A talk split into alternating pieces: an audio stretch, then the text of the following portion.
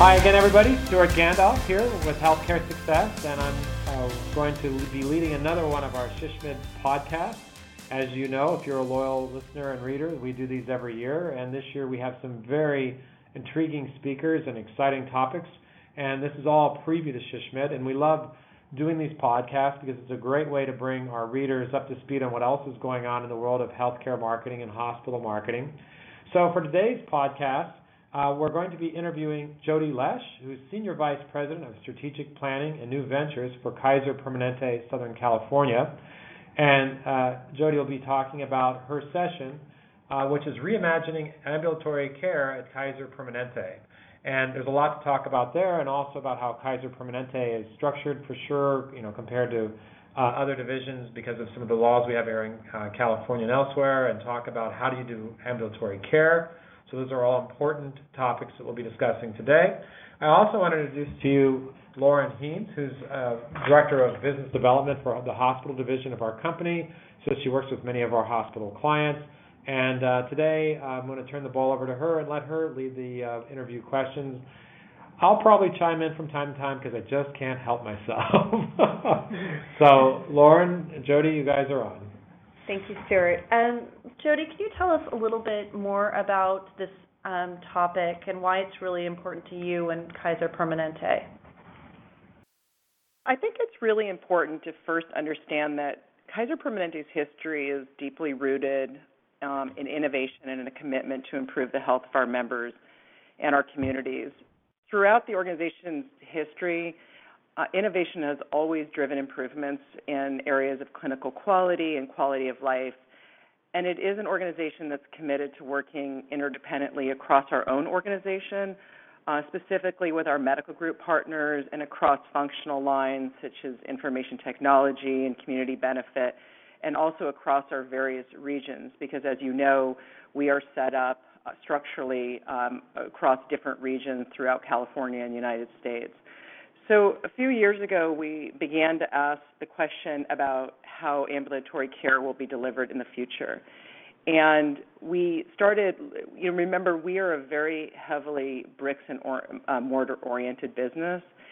But the question we started to ask was how can we better integrate with and impact people throughout their daily lives? And how can we find ways to interact with people beyond just the few times a year that they visit our one of our facilities? Because the average person only sees us a few times a year, and that doesn't provide us a lot of opportunity to impact people and impact their health.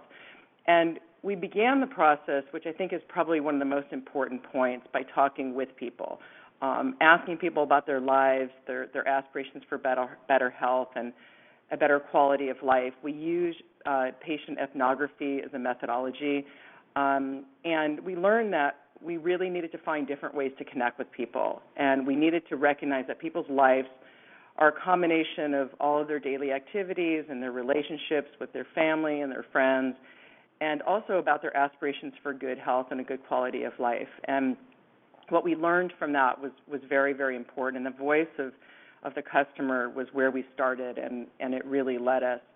Um, and we also recognized that we needed to look at what our definition of health was, and also really looking at the issue of community health and the issues of the upstream determinants of health, because as you may know, and many people know, the actual medical care that's delivered is only accountable for a fraction of what constitutes people's health. And so things like environmental and, and social and the economic factors in communities play such a big role um, in determining whether people are healthy. And we also had to think a lot about how new technology would be adopted within the care delivery process and how our members could do things on their own with our assistance.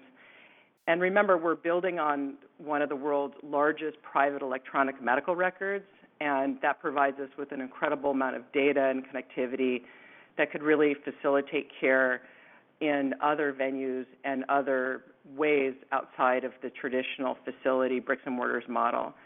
And we also, lastly, really just wanted to garner inspiration from other industries because we understand that people have come to expect a different level of service and connectivity and immediacy and the acceleration, what we call the acceleration of expertise.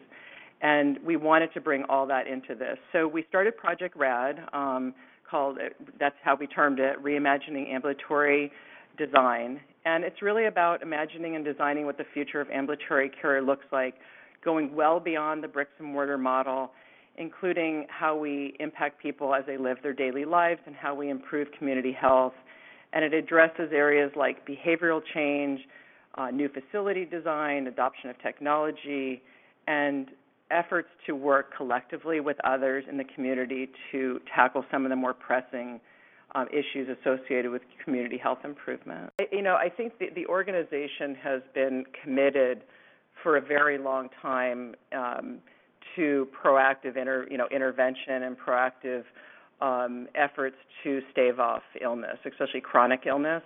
But I think that this project has taken us a little bit further in terms of looking at different models of care that allow us to do that, including things like telehealth, you know, more retail-oriented medicine that's more uh, embedded into the community, and also a huge paradigm shift to incorporate these upstream determinants of health in our definition of what it means to be healthy. And that that's I think going to take us in a lot of different directions in terms of what role we play um, in in sort of healthcare spectrum. So it's very consistent. It's just sort of diving deeper into it and understanding how it can go from more of a branding, you know, uh, campaign and more of a, a statement of what we believe in to then taking it to the next level in terms of how we activate on that. You know, a lot of times we talk about how important the product is. It's not just the advertising, but how are you actually delivering it? So we're creating a better product um, you know, to adjuncts to what the advertising is doing. And looking at the uh, description of your talk at SHSMD, it says here uh, specifically relating to patient experience and affordability. Can you share some thoughts on that and, and what you meant there when you came up with that description? Well, I think let's just talk a little bit about the experience. You know, the model of medical care, both in Kaiser Permanente and outside Kaiser Permanente, hasn't changed all that much um, you know, in in a very long time. It's mostly a model where people become ill and they go to visit one of our facilities and they see a physician. That's essentially the model. Now, I think Kaiser's gone further into pro, again the sort of proactive intervention to um, to address um, issues of of um, chronic conditions and and things of the like. But really, our medical model is pretty has been pretty consistent with others and pretty consistent within the organization for a long time. So I think that a couple of things came from this in terms of just you know access to care. As as we grow because of the Affordable Care Act, there's increasing pressure on our system. It's increasingly difficult to hire physicians. There's shortages, and there's increasing pressure to maintain the level of access and quality that Kaiser Permanente has been known for and, and that we strive to maintain. So there there needs to be different models of care. And that includes the use of technology. We're experimenting quite a bit with telemedicine and telephone appointment visits. Um, there's there's work that we're doing looking at the use of our data coming from Health Connect, our electronic medical record, to develop um, protocols through artificial intelligence that may in the future allow people to self triage. Um, so there, and you know, it's getting increasingly difficult for people to leave their work. To be perfectly honest, to come into us, and also it's becoming increasingly difficult for us to even find suitable real estate. So finding those different models of care are essential both for access and then on the affordability front. You know, healthcare is just becoming increasingly more expensive. So finding ways to leverage technology or different workflows or even different workforces, which we've talked about, things like community health workers or promotora programs, allow us to think about ways to deliver care that could significantly bring down the cost of health care and increase um, you know the affordability and, and access to other you know to more people. That's it's great. Again, I, I mentioned the product earlier. It's funny. One of our newsletter articles coming up is about you know the patient wants it right now, and you know the, the access to care. And uh, one of the things we write and complain about, you know, to anybody who will listen, is the idea of when you call a doctor's office and they're closed between 12 to 2 and open between 9 to noon and two to five, you know, I'm an executive. I'm busy. I can't reach somebody in those hours. And some of our clients, you know, with uh, you know adding, of course, the retailization of healthcare, adding, for example, urgent care hours. Um, uh, one of our clients uh, here in Southern California has uh, we're marketing their health centers and their after hours care, and it's all part of the package. So it sounds like all those things are things you're looking at, right? Hours of care and ways you can deliver care. And again, not with, in a positive way, meeting the consumer's demands as a retail, other any other business would do. Would, is that? Yeah, absolutely. I mean, I think that one thing that came out through our patient ethnographies and our other research is that because of, of advancements in other industries, people have come to expect different levels of service. And the healthcare industry has not moved much on that. And so this idea that you talk about that you know, we're only open eight hours a day, you know, there was a time when people wouldn't think about depositing a paycheck using their cell phone. You know, that you'd be too nervous to entrust, you know, your paycheck with technology like that. But people are becoming increasingly comfortable uh, with technology, and so it, you know, begs the question how we can embrace it. Now, having said that, um, I will say that we are very much a high touch business. And and there's a lot of sensitivity to how far you can go with technology. How can it be supportive rather than necessarily replacing? So one of the projects that's that has spun from this reimagining ambulatory design is what the facility of the future will look like because we we don't believe that everything's going to be telemedicine and virtual care and and retail clinics and you know in in CVS um, pharmacies that that there will still be a need. I mean, our population, especially as we get into some of the more disadvantaged populations through the expansion of Medicaid, uh, still require significant high touch, and so we are looking at how our facilities are also um, adapting and um, to to the needs, and also adopting technology and adopting other other innovations that are lower tech, including how we integrate and partner with others in the community to bring vital services. So, just as an example of that, we have a partnership in one of our medical centers,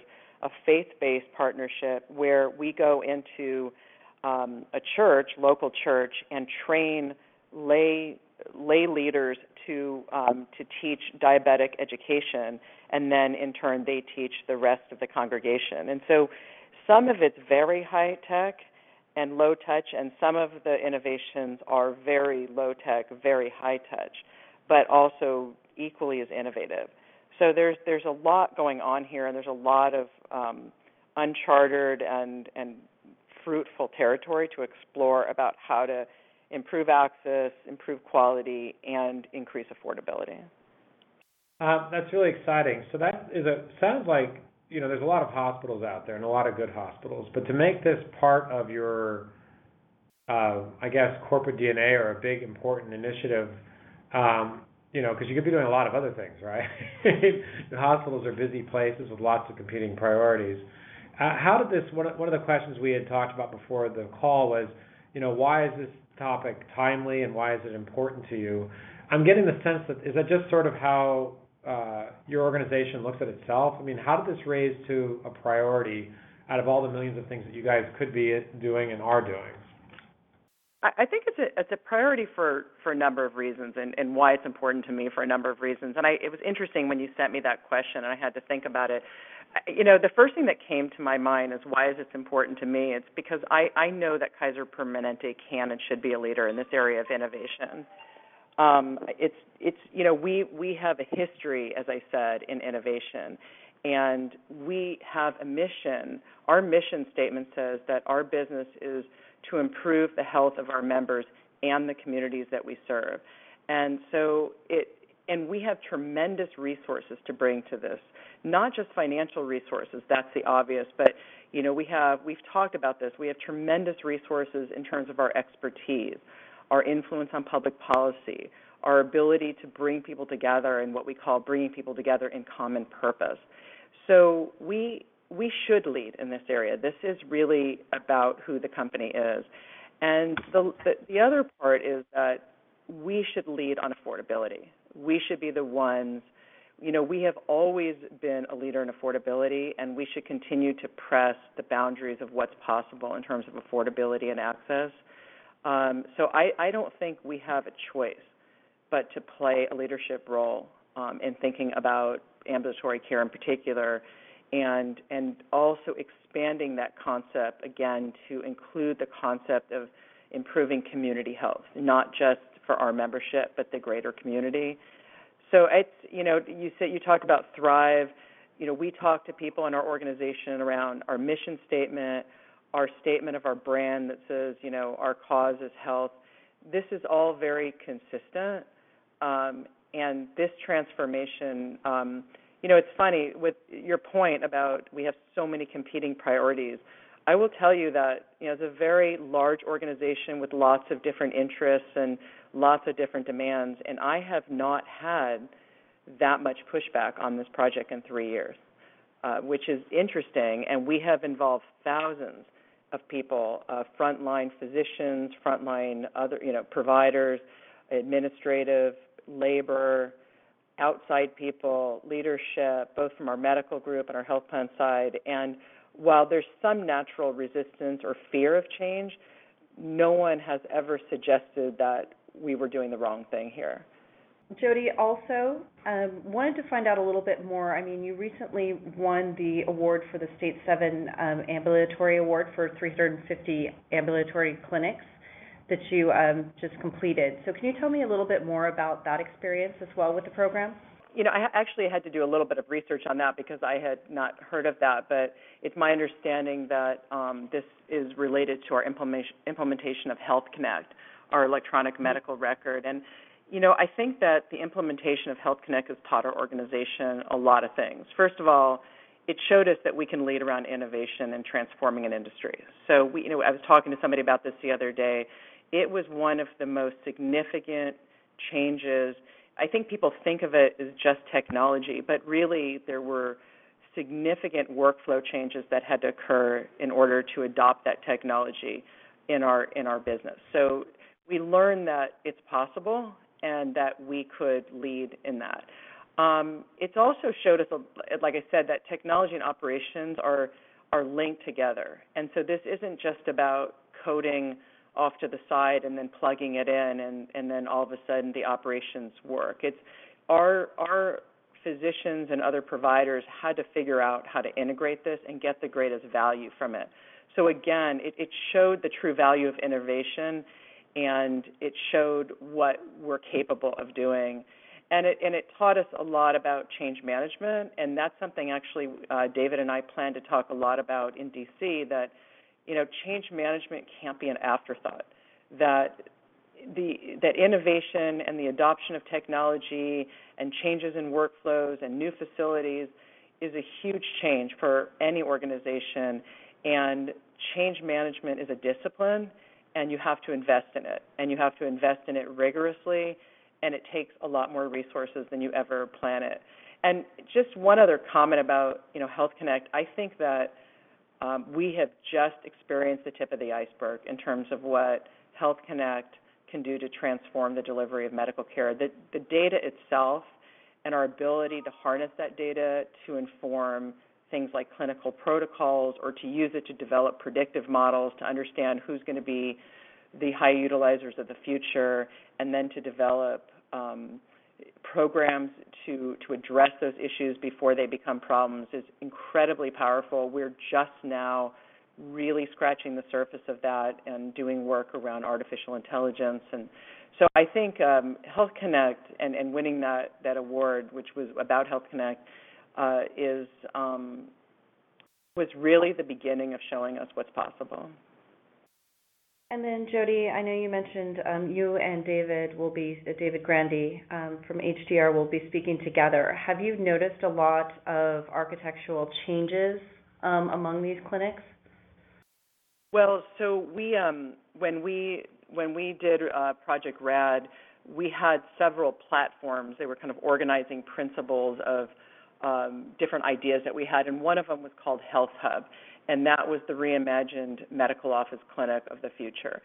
So, since the time that we completed the strategy work on on RAD and and then Health Hub, we have had to date eight projects, eight new medical office building projects approved, and we have probably about five or six more in the pipeline to be approved in the next six to 12 months.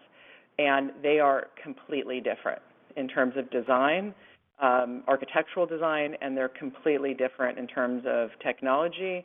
And now we're doing field testing to bring the technology and the operation side together. And um, I will tell you from a workflow standpoint, they're also completely different. So the level of change in these new facilities um, is beyond even what I imagined, to be honest. Just a little bit frightening. I mean, to be honest, the oh. level of change that um, we had we had of a course. group of about a 100 people come together yesterday from frontline operations who will be running these first clinics. And the the level of sort of engagement and, and true interdependence, as we call it at Kaiser Permanente, of people working together, IT people, nursing assistants, physicians, um, department administrators, you know, rolling up their sleeves and saying, you know, we really want to do this, but we recognize that there's a, going to be a lot of changes in how we do our work. Um, but it was great to see the enthusiasm, but it was also a little daunting. What takeaways do you want the audience to walk out with from your session? You know, it's um, it's interesting. Uh, when David and I spoke at another conference about this topic, our entire focus was on our learnings and not the actual product that we created, but what we learned from the creation of the product. And I think that that those are some of the things that I really want people to take away, um, even at this conference. I mean, we talked a little bit about the change process and how that that isn't an afterthought, that's a discipline. And the other thing that we learned a lot about is that innovation is really a social phenomenon. This is around people coming together, bringing different perspectives, bringing different vantage points, grappling with really tough questions, um, creating something that's inspiring and robust, but doing it doing it as a team. And it's also about creating inspiration. And one of the things that we learned that I really want people to take away with is that this isn't people want you to start with why you're doing something, not what you're doing. And that seems like a very small point, but it was very important. Creating an inspiring vision for what the future looked like was more important than all the bells and whistles and, and the changes of the facilities and things like that that came of this. And that's why people led, allowed us to lead and, and followed us. Um, and the last thing I would just say is I will never start another project without starting with the customer's voice ever again. And you just can't argue with what our members say. And one of the things I always say to people is that when we first did that member research, the first emotion I had coming out of it was utter fear. Because what I saw was that if you'd met one person, you'd met one person. And the complexity of people's lives and the needs that people have are varied.